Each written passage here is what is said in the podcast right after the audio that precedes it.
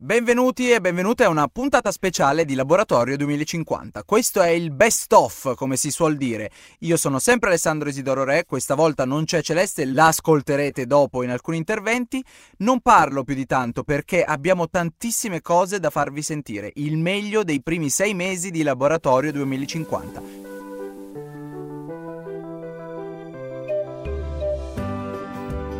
Laboratorio 2050 un sì per la terra e per l'uomo. Armando Gariboldi, naturalista e divulgatore scientifico. Armando, grazie mille per essere qui con noi. Partirei subito con una panoramica iniziale. Che cos'è l'acqua? Domanda facile e banale, ma in realtà non è così perché non ne sappiamo troppo. Sì, l'acqua è una sostanza eh, straordinaria ed unica sulla Terra eh, che noi diamo per scontata perché ne abbiamo in abbondanza e la vediamo ovunque attorno a noi, ma che in realtà è un composto molto molto speciale. Pensate che l'acqua ha circa una sessantina di caratteristiche uniche che eh, non hanno altri composti sul nostro pianeta, tra cui quella più evidente che quando solidifica invece di sprofondare diventa più leggera e galleggia sulla sua mh, parte liquida, è il caso per esempio degli iceberg. Noi siamo esseri fatti di acqua, di acqua salata per la precisione, ed è una sostanza che appunto vediamo ovunque attorno a noi e quindi la consideriamo ovvia. In realtà, come dicevo prima, eh, è qualcosa di assolutamente straordinario, è un vero e proprio mondo. Un ciclo dell'acqua di cui eh, si parla molto molto poco è il ciclo dell'acqua umana, dell'acqua organica cioè della nostra acqua che entra e esce dentro di noi. Come dicevo prima, noi siamo fatti di, di acqua, 72% circa negli esseri adulti, l'80-85% nei bambini piccoli e nel feto, che tra l'altro come sappiamo vive per nove mesi immerso nel liquido amniotico, quindi immerso proprio nell'acqua, e quindi quest'acqua organica ha delle caratteristiche importantissime eh, che andrebbero studiate ed andrebbero analizzate sempre più considerate. Adesso piano piano anche i ricercatori, anche nella medicina, eh, si comincia a considerare l'acqua con un occhio diverso, cioè non solo come un mezzo che trasporta i famosi principi attivi dei, dei vari medicinali, per esempio, ma come una, una, una, sostanza che può essa stessa guarire. Rapporto eh, biochimico con tutti i nostri organi che sono appunto fatti di acqua. Grazie davvero ad Armando Gariboldi, naturalista e divulgatore scientifico. Un abbraccio, alla prossima e buon lavoro. Grazie a voi, arrivederci.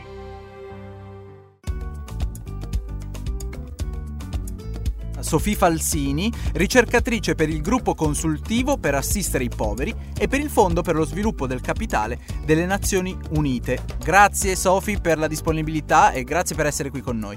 Ciao, grazie Alessandro, grazie a te. Allora, raccontaci un po' di cosa ti stai occupando in questa tua missione, tra virgolette, in Kenya. Sì, esatto, mi occupo di inclusione finanziaria femminile in paesi in via di sviluppo, in particolare in zone rurali. E come ben detto mi trovo in un paese veramente magnifico dove la gente ti accoglie con un gran sorriso e tanto calore. Di cosa mi occupo in particolare? Quando parliamo di inclusione finanziaria facciamo riferimento alla capacità degli individui di accedere a prodotti finanziari che soddisfano i loro bisogni per esempio all'avere un conto bancario, a poter accedere al credito oppure fare investimenti.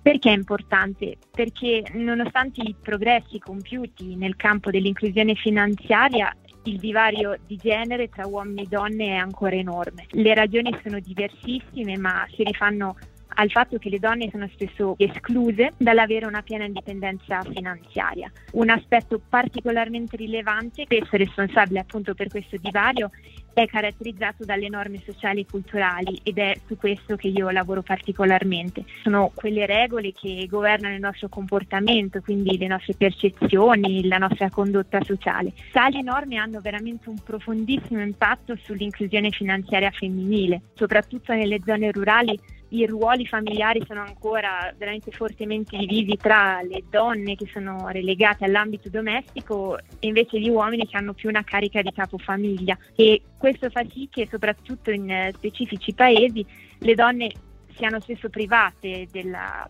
possibilità di avere un lavoro salariato, di ricevere un'educazione, di avere proprietà sulle terre che coltivano, persino di possedere un telefono cellulare o aprire un conto in banca. E queste norme creano veramente barriere enormi eh, rispetto alla possibilità che le donne appunto hanno di generare reddito, di avere accesso a risparmi e contribuiscono agli alti tassi di povertà femminile. E appunto io mi occupo di analizzare questi aspetti cercando di mostrare come una piena e approfondita conoscenza e comprensione di queste barriere, che sono spesso appunto invisibili, sia necessaria per poter colmare il gap di genere e contribuire alla emancipazione e alla resilienza delle donne, soprattutto dei ceti più svantaggiati. Beh, complimenti vivissimi intanto per quello che, che stai facendo. Che cosa ti ha spinto uh, ad accettare questa, questa bella sfida, uh, immagino però anche difficile in un contesto appunto complesso? Sì, io ho per tanti anni fatto ricerca in Europa, mm, sono stata a Bruxelles per diversi anni, eh, tuttavia mi mancava tanto l'esperienza sul campo, eh, trovo sempre molto difficile scrivere di comunità con le quali non si ha contatto e per me appunto essere qua in Kenya è importante perché mi permette di avere proprio questo contatto, di ascoltare i loro problemi, i loro bisogni, cercare soprattutto di capire cosa li motiva, ma soprattutto per le donne cosa le limita. Benissimo, grazie mille Sofì Falsini eh, che ci parla dal Kenya, un abbraccio e a presto. E tornando invece al concetto virtuoso di sharing economy e anche in qualche modo di economia circolare, quindi è con grande piacere che chiamo sul, sul ring auricolare Fabio Brescaccin, presidente di Ecor Natura Sea, che si occupa di questi temi, diciamolo, da, da più di 30 anni. Ciao Fabio, grazie per essere qui con noi. E buongiorno a tutti, buongiorno a tutti, grazie. E la riflessione che vorrei fare è che l'economia è per sua natura condivisione. Noi non possiamo fare economia senza condividere. Condividiamo all'interno delle aziende con i nostri colleghi perché ognuno fa un lavoro e poi deve collegarsi col lavoro dell'altro. Condividiamo con i nostri fornitori, con i nostri produttori, con i nostri agricoltori e dobbiamo connetterci assolutamente, altrimenti che economia facciamo? E così con i nostri consumatori. Noi siamo immersi nell'economia, ma l'economia in fondo è un prodotto giovane della società, siamo ancora un po' apprendisti e facciamo un po' di confusione, quindi l'economia è ancora un po', come dire, primitiva, l'economia che, come dire, quella che stiamo vivendo, egoistica, no? del profitto, come dire, dove Adam Smith ha, ha predicato l'egoismo, però un'economia matura, un'economia sensata, un'economia per l'uomo futuro è pura condivisione tra gli uomini e anche con la natura, come diceva giustamente Francesca, cioè noi facciamo economia perché prendiamo i beni della terra, noi in particolare come eh, che ci compriamo nell'ambito alimentare, ma questo vale un po' per tutto il bene, no? il bene noi prendiamo la natura e dobbiamo condividere, scambiare questo bene con la natura, non prendere ma anche, ma anche, restituire, quindi nella sua sostanza, nella sua realtà, nella sua verità e non è un fatto morale, è un fatto tecnico, è un fatto prettamente economico-tecnico. Tecnicamente la condivisione funziona, tecnicamente la condivisione, come dire, è la forma matura e efficiente di economia e direi anche dal punto di vista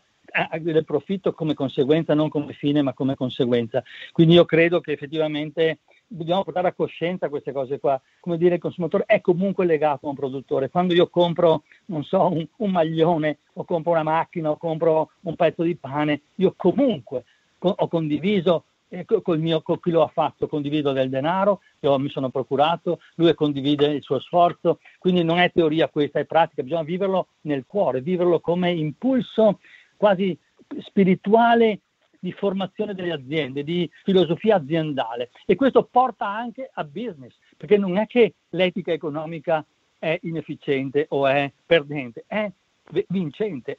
Questa filosofia appunto di cui parlavi, come la, la, la applicate, come la mettete a terra con alcuni progetti, se ci puoi raccontare qualcosa? Guardate, per noi la cosa più importante è la produzione agricola. Noi siamo nati per sostenere l'agricoltura, siamo nati per curare la terra, per sostenere gli agricoltori che curano la terra e per dare un cibo sano ai nostri consumatori. Vogliamo uscire da un concetto di mercato, quindi i nostri agricoltori sono nostri fratelli, sono nostri partner, con loro facciamo dei programmi di produzione, stabiliamo dei prezzi ex ante, cerchiamo di sostenerli in tutti i modi possibili e immaginabili e quindi per noi l'attività agricola, il progetto agricolo è il cuore veramente della nostra azienda. Francesca, ti cedo volentieri un attimo lo scettro di conduttrice e se avessi piacere di fare una domanda tu diretta a Fabio. Molto volentieri. Ho ascoltato con grande interesse Fabio e tra l'altro mi trovo molto d'accordo con questa idea. Molto spesso pensiamo che il consumo sia un atto individuale, mentre quello che ci dici è quello che pratica chi ha questa idea di economia della condivisione mette in evidenza che il consumo è comunque sempre relazionale, solo che ti puoi relazionare bene, quindi facendo del bene, sostenendo un'economia di certo. giustizia e dall'altra parte sostenendo invece un'economia di ingiustizia. Quindi noi abbiamo come consumatori, come cittadini, abbiamo una leva molto importante che è quella del consumo per cambiare le cose. Pensi che Natura Sì abbia appreso qualcosa eh, da queste forme, diciamo, spontanee? Perché Natura Sì è una realtà antica, cioè insomma è stato quasi un pioniere, no? Al lato però di questa vostra esperienza sono nate tante esperienze, appunto, prima citavi i gas. Pensi che queste esperienze che sono nate al lato e che hai valorizzato molto anche con quello che hai detto, abbiano in qualche modo anche cambiato le pratiche del pioniere Natura Sì? Però Francesca, allora ti confesso una cosa, io prima, la prima pasta di Alce Nero di Gino Girolomoni che era integrale era che fuori legge perché non si poteva vendere, che la vendevo nel mio garage. Io e noi abbiamo iniziato con un gruppo d'acquisto, poi il gruppo d'acquisto si è trasformato in una cooperativa di consumo e da qui è nato tutto. E noi abbiamo sempre cercato, noi e la fondazione che è la titolare di questa azienda, abbiamo sempre cercato di lavorare con questo spirito, con, questa, con questi principi, naturalmente applicandoli anche in realtà un po' più ampie, perché ovviamente Natura Sì oggi non è più la realtà di 30 anni fa, però io credo che questi principi si possono applicare anche in realtà ampie ampie, no? è, è, è, il concetto che conta, è il pensiero che conta. E una volta ero a, a Terra Futura a Firenze e c'era un goro di gas e io ero lì di nascosto e mi sono commosso perché sentivo la vita, sentivo il futuro, capito? Quindi, eh, quindi perché è quello il futuro a volte noi ci lamentiamo, l'economia, la finanza, noi decidiamo con i nostri soldi, dove metto il mio denaro, eh, se compro, eh, cosa compro, se pago un giusto prezzo e se mi rifiuto di comprare un prodotto a un prezzo troppo basso, perché io sono un sfruttatore, dice il dottor Steiner, se compro un prodotto a un prezzo basso, quindi io devo sapere, devo prendere coscienza e oggi tutto il mondo ci permette anche di capire, uno può capire cosa c'è dietro un prodotto, può andare a fondo, no? magari non dappertutto, non su tutto, ma mai sceglie qualcosa. Direi che noi determiniamo il futuro dell'economia quindi il futuro del mondo, perché il futuro del mondo oggi parte, eh, parte dall'economia.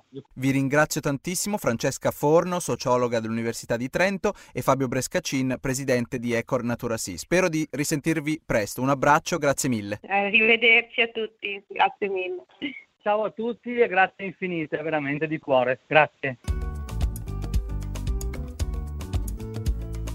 Dato che in questa puntata di Laboratorio 2050 parliamo di lotta allo spreco alimentare, non potevamo non convocare un po' i campioni in questi anni in Italia, eh, ossia i ragazzi di Too Good To Go. E quindi abbiamo il piacere di parlare con Piero Scrobogna che si occupa proprio eh, della sensibilizzazione a questo tema, la lotta dello spreco alimentare. Ciao Piero, grazie di essere qui con noi, ti ascoltiamo, soprattutto che cos'è Too Good To Go, anche se tutti ormai lo conosciamo ma sicuramente c'è qualcuno che ancora eh, non, non, è così edotto. Quindi magari facciamo un piccolo excursus storico e poi ci spieghi anche le vostre attività, le vostre azioni per eh, favorire la lotta allo spreco alimentare.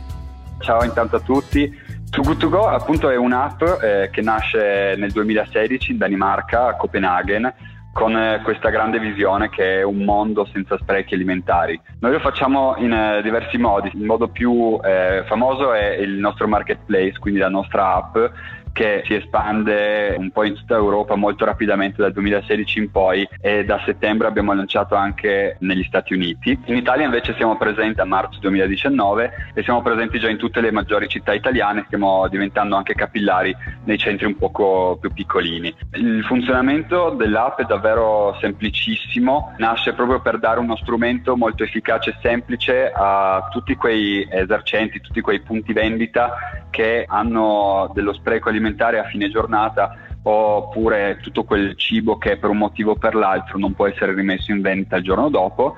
E connettiamo tutti quanti questi esercizi commerciali con tutti quegli utenti eh, che hanno scaricato l'app e che possono tramite l'app geolocalizzarsi e prenotare una Magic Box, quindi un pacchettino sorpresa pieno di prodotti invenduti di fine giornata e possono recarsi al punto vendita per ritirare questo pacchettino che è un po' il concetto fondante no, di, di Too Good To Go. Si tratta proprio di un pacchetto a sorpresa, quindi si compra a scatola chiusa e questo permette sicuramente al punto vendita di fare in modo che non debba andare a dire di giorno in giorno cosa ha, cosa non ha, perché lo spreco alimentare sappiamo che all'interno di qualsiasi esercizio commerciale è qualcosa di molto imprevedibile, ma in più genera anche nei, in tutti gli utenti un effetto sorpresa, quindi eh, ti fa anche conoscere tanti, tanti punti vendita nuovi e si fa in questo modo un acquisto proprio concreto per la salvaguardia anche del, dell'ambiente e, e, non è un acquisto mirato, quindi si fa proprio un gesto per salvare del, del, cibo. E appunto un altro punto a favore è proprio il fatto che salvando una Magic Box si fa anche un bel gesto per, per l'ambiente perché abbiamo stimato che salvare una Magic Box equivale anche a salvare circa 2 kg di CO2. Abbiamo il piacere di avere come ospite Fausto Iori, amministratore delegato di Ecor Natura Sì. Ciao Fausto, grazie davvero per la disponibilità. Che cosa ci puoi raccontare a proposito della lotta allo spreco alimentare? Ma sai, quando si parla di spreco alimentare, almeno io credo che ognuno di noi abbia un senso di coscienza eh, che ha sviluppato con l'esperienza o ha sviluppato con la propria storia. Io ti racconto la mia, la mia esperienza sullo spreco alimentare. Ricordo 15, circa 15 anni fa quando coltivavo un, un agrumeto eh, in una terra fertile, in un'azienda biodinamica in Calabria, raccoglievo le, queste clementine da questo agrumeto e le clementine le, le, fornivo a alcune famiglie della zona, quindi insomma una, una, trentina di famiglie e quindi questa era una forma di economia molto locale. Poi a un certo punto un noto imprenditore del sud della Germania è venuto a trovarmi e ha detto wow bellissime queste clementine, vorrei portarle anche ai miei clienti, eh, alle mie famiglie che servo, circa 7.000 famiglie nel sud della Germania. Ho detto wow perché no, nel senso io ero orgoglioso insomma, del mio lavoro che facevo di agricoltura agricoltore. E allora eh, abbiamo iniziato l'anno successivo e mi ricordo che ho raccolto queste clementine, le ho mandate e poco dopo mi chiamano e mi dicono ma scusa, ma perché mi hai mandato queste clementine piccolissime? E io mi sono domandato ma perché mi fai questa domanda? E lui mi dice ma perché generalmente le clementine devono essere tutte della stessa dimensione, non puoi mandare una cosa piccola e una cosa grande. E io sono rimasto esterefatto, ho detto ma co- cosa vuol dire ciò? E allora gli ho detto, fai una cosa di questo tipo, assaggia le più piccole, anzi la più piccola in assoluto, assaggiala e dopo dimmi se ti piace oppure no. Eh, mi ricordo che il giorno dopo mi ha chiamato e mi ha detto, wow, hai ragione, le più piccole sono le più dolci, le più buone, mandami solo le più piccole. allora, questo, questo, aneddoto mi ha fatto capire che nella vita normale, nella vita di un agricoltore, non esiste il piccolo, il grande, lo storto, esiste quella che la pianta produce. E quindi eh, ho detto, ragazzi, ma dobbiamo trovare un modo diverso per raccontare questa storia, per raccontare che buttare via le clementine perché sono piccole, sono leggermente storte o deformate, buttarle via e non, non proporle a, a, al consumatore, alla persona che mangia, è veramente uno spreco pazzesco. E quindi mi sono posto l'obiettivo di, nel prossimo futuro di trovare tutte le occasioni per fare in modo tale che il piccolo, il diverso, il biodiverso sia valorizzato invece che buttato e lasciato nel campo. E da questa mia esperienza personale è nato un progetto all'interno di Eco Natura Sì che si chiama Così per Natura, proprio così per natura, come la natura fa, ovvero non lasciamo in campo i prodotti che per varia natura, chiamiamolo così, per biodiversità sono un pochino diversi, un po' più lunghi, un po' più corti, un po' più pesanti, un po' più storti. Questa è la natura. In particolare nell'agricoltura biodinamica e biologica noi vogliamo enfatizzare questo aspetto, non, non vogliamo tutte le cose omogenee. Bene, questo progetto così per natura si è portato a casa un obiettivo chiarissimo, di ridurre lo spreco in campagna, ridurre lo spreco a livello di agricoltura. Perché eh, da fonti attendibili la FAO dice che circa il 21% della produzione agricola mondiale è lasciata in campo, quindi lo spreco nasce dal fatto che questi diciamo, prodotti che vengono chiamati calibrati, perché questa è una normativa europea, questo calibro sostanzialmente crea spreco, uno spreco pari al 21% della produzione. E quindi da qui è nato questo progetto che vuol dire noi agli agricoltori chiediamo portaci tutto quello che crea la natura, ovviamente che deve essere sano, perché questo è il presupposto essenziale, portaci tutto questo e noi lo proponiamo al nostro consumatore. E attraverso questo incremento di produzione, perché alla fine un produttore che ci dà tutto quello che produce in campo, che sia sano, eh, riesce a produrre molto di più, quindi ha sostanzialmente una capacità di crescita nella produzione, quindi possiamo avere anche un'efficienza produttiva dal punto di vista del costo e alla fine il prezzo al consumatore finale può essere più basso. E abbiamo fatto un'opera straordinaria, abbiamo ridotto in maniera drastica lo spreco alimentare nell'ambito ortofrutticolo. Bello, eh, la biodiversità, la diversità è ricchezza, ma anche tra le persone, devo dire, cioè tutti uguali non, non produce eh, nessun, nessun, valore. Grazie davvero del tempo che ci hai dedicato, Fausto Iori, amministratore delegato di Ecor Natura Sì. Un abbraccio e a presto. Grazie a voi tutti.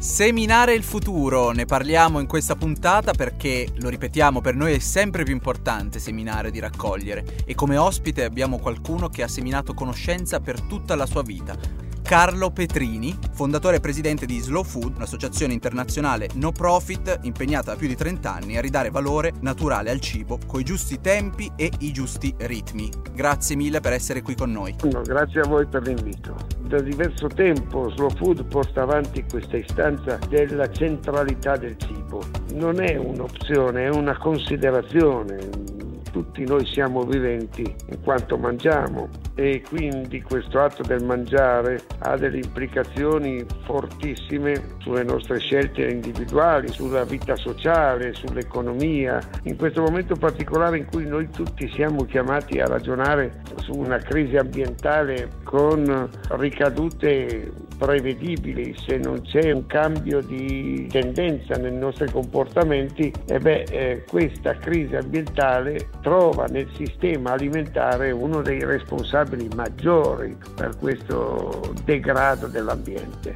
Cito solo un esempio, che è la produzione di CO2, che è quella che sta generando questo cambio climatico dalle conseguenze disastrose. Ebbene, la produzione di CO2 per il 34% è responsabilità di tutto il sistema alimentare, che vuol dire allevamenti, vuol dire eh, agricoltura intensiva, vuol dire tutti i comportamenti che sono collegati al mondo alimentare. Che se dobbiamo poi andare a vedere quanto della produzione di plastica monouso è collegata al sistema alimentare, allora rimarremo stupiti dell'incidenza che tutto questo ha. La situazione dello spreco che è di portata incredibile. Sto parlando di un miliardo e 400 milioni di tonnellate di cibo edibile che viene sprecato e tutto questo ha una ricaduta anche dal punto di vista ambientale. Stiamo parlando della vita sulla Terra e di quanto il cibo incide sulle nostre vite individuali e collettive, perché se non c'è un cambio di paradigma, che significa ridurre lo spreco, che significa ridurre l'insostenibilità di un certo modo di produrre, abbiamo un destino già, già scritto. Questa è l'importanza di considerare il cibo come uno degli elementi centrali. Se tutti noi siamo attenti a favorire una transizione ecologica, cui si parla molto in questi tempi, tutto questo non può avvenire se non c'è una riflessione seria e comportamenti adeguati sul fronte agroalimentare. È giusto collegare la formula ecologia integrale che lei ha sviluppato nel libro scritto con Papa Francesco, Terra Futura, a queste sue ultime riflessioni? Sono convinto che il documento, la, la, l'enciclica Laudato Si sia un documento storico di portata veramente epocale. In realtà la originalità del pensiero di Papa Francesco è estremamente importante per tutto il mondo politico e sociale. Non c'è solo una riflessione di tipo ecologico, è una riflessione di tipo sociale. Questo concetto di ecologia integrale manca nel pensiero ecologico Il pensare che fare male all'ambiente, alla terra, è direttamente connesso alla nostra salute e in particolare alla salute e alla dignità e alla, alla realtà del mondo più povero che paga il dazio più grande di questi disastri ambientali. E beh, questo è un contributo straordinario. Ecologia integrale significa proprio questo, tutto è connesso e noi non possiamo pensare che queste tematiche non abbiano delle ricadute concrete nella vita di milioni di persone. Io penso che questo pensiero trova sempre più conferma davanti a ogni disastro ambientale e anche questa crisi pandemica conferma appunto che, a detta di molti studiosi, il non rispetto verso la biodiversità causa anche delle situazioni di scompenso a livello biologico che generano queste, queste epidemie. Allora ecco che noi dobbiamo a tutti i costi riflettere su questo momento particolare, sull'importanza di concepire la connessione forte che esiste tra le tematiche ambientali con la nostra vita quotidiana in prima persona e nelle comunità. Questo è il concetto di, di ecologia integrale che è un concetto innovativo anche per il mondo ambientalista. E quindi la ringraziamo anche per questo ultimo spunto di riflessione e in generale per il contributo che ha dato al nostro podcast. Quindi grazie davvero Carlo Petrini, fondatore e presidente di Slow Food. Un abbraccio e alla prossima. Grazie a voi e grazie per il lavoro che fate. Buon lavoro ragazzi. Ciao, ciao.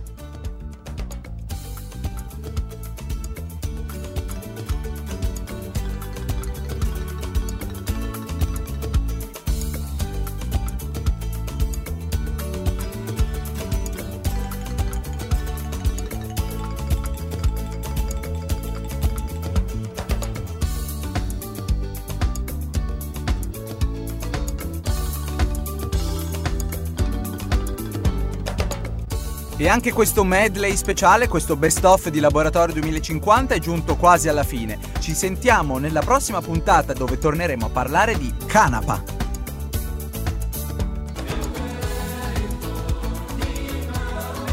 Colgo anche l'occasione per ringraziare tutti gli ascoltatori che ci hanno scritto a podcast.it e seguiteci anche sui social, mi raccomando. Grazie mille Celeste, ciao!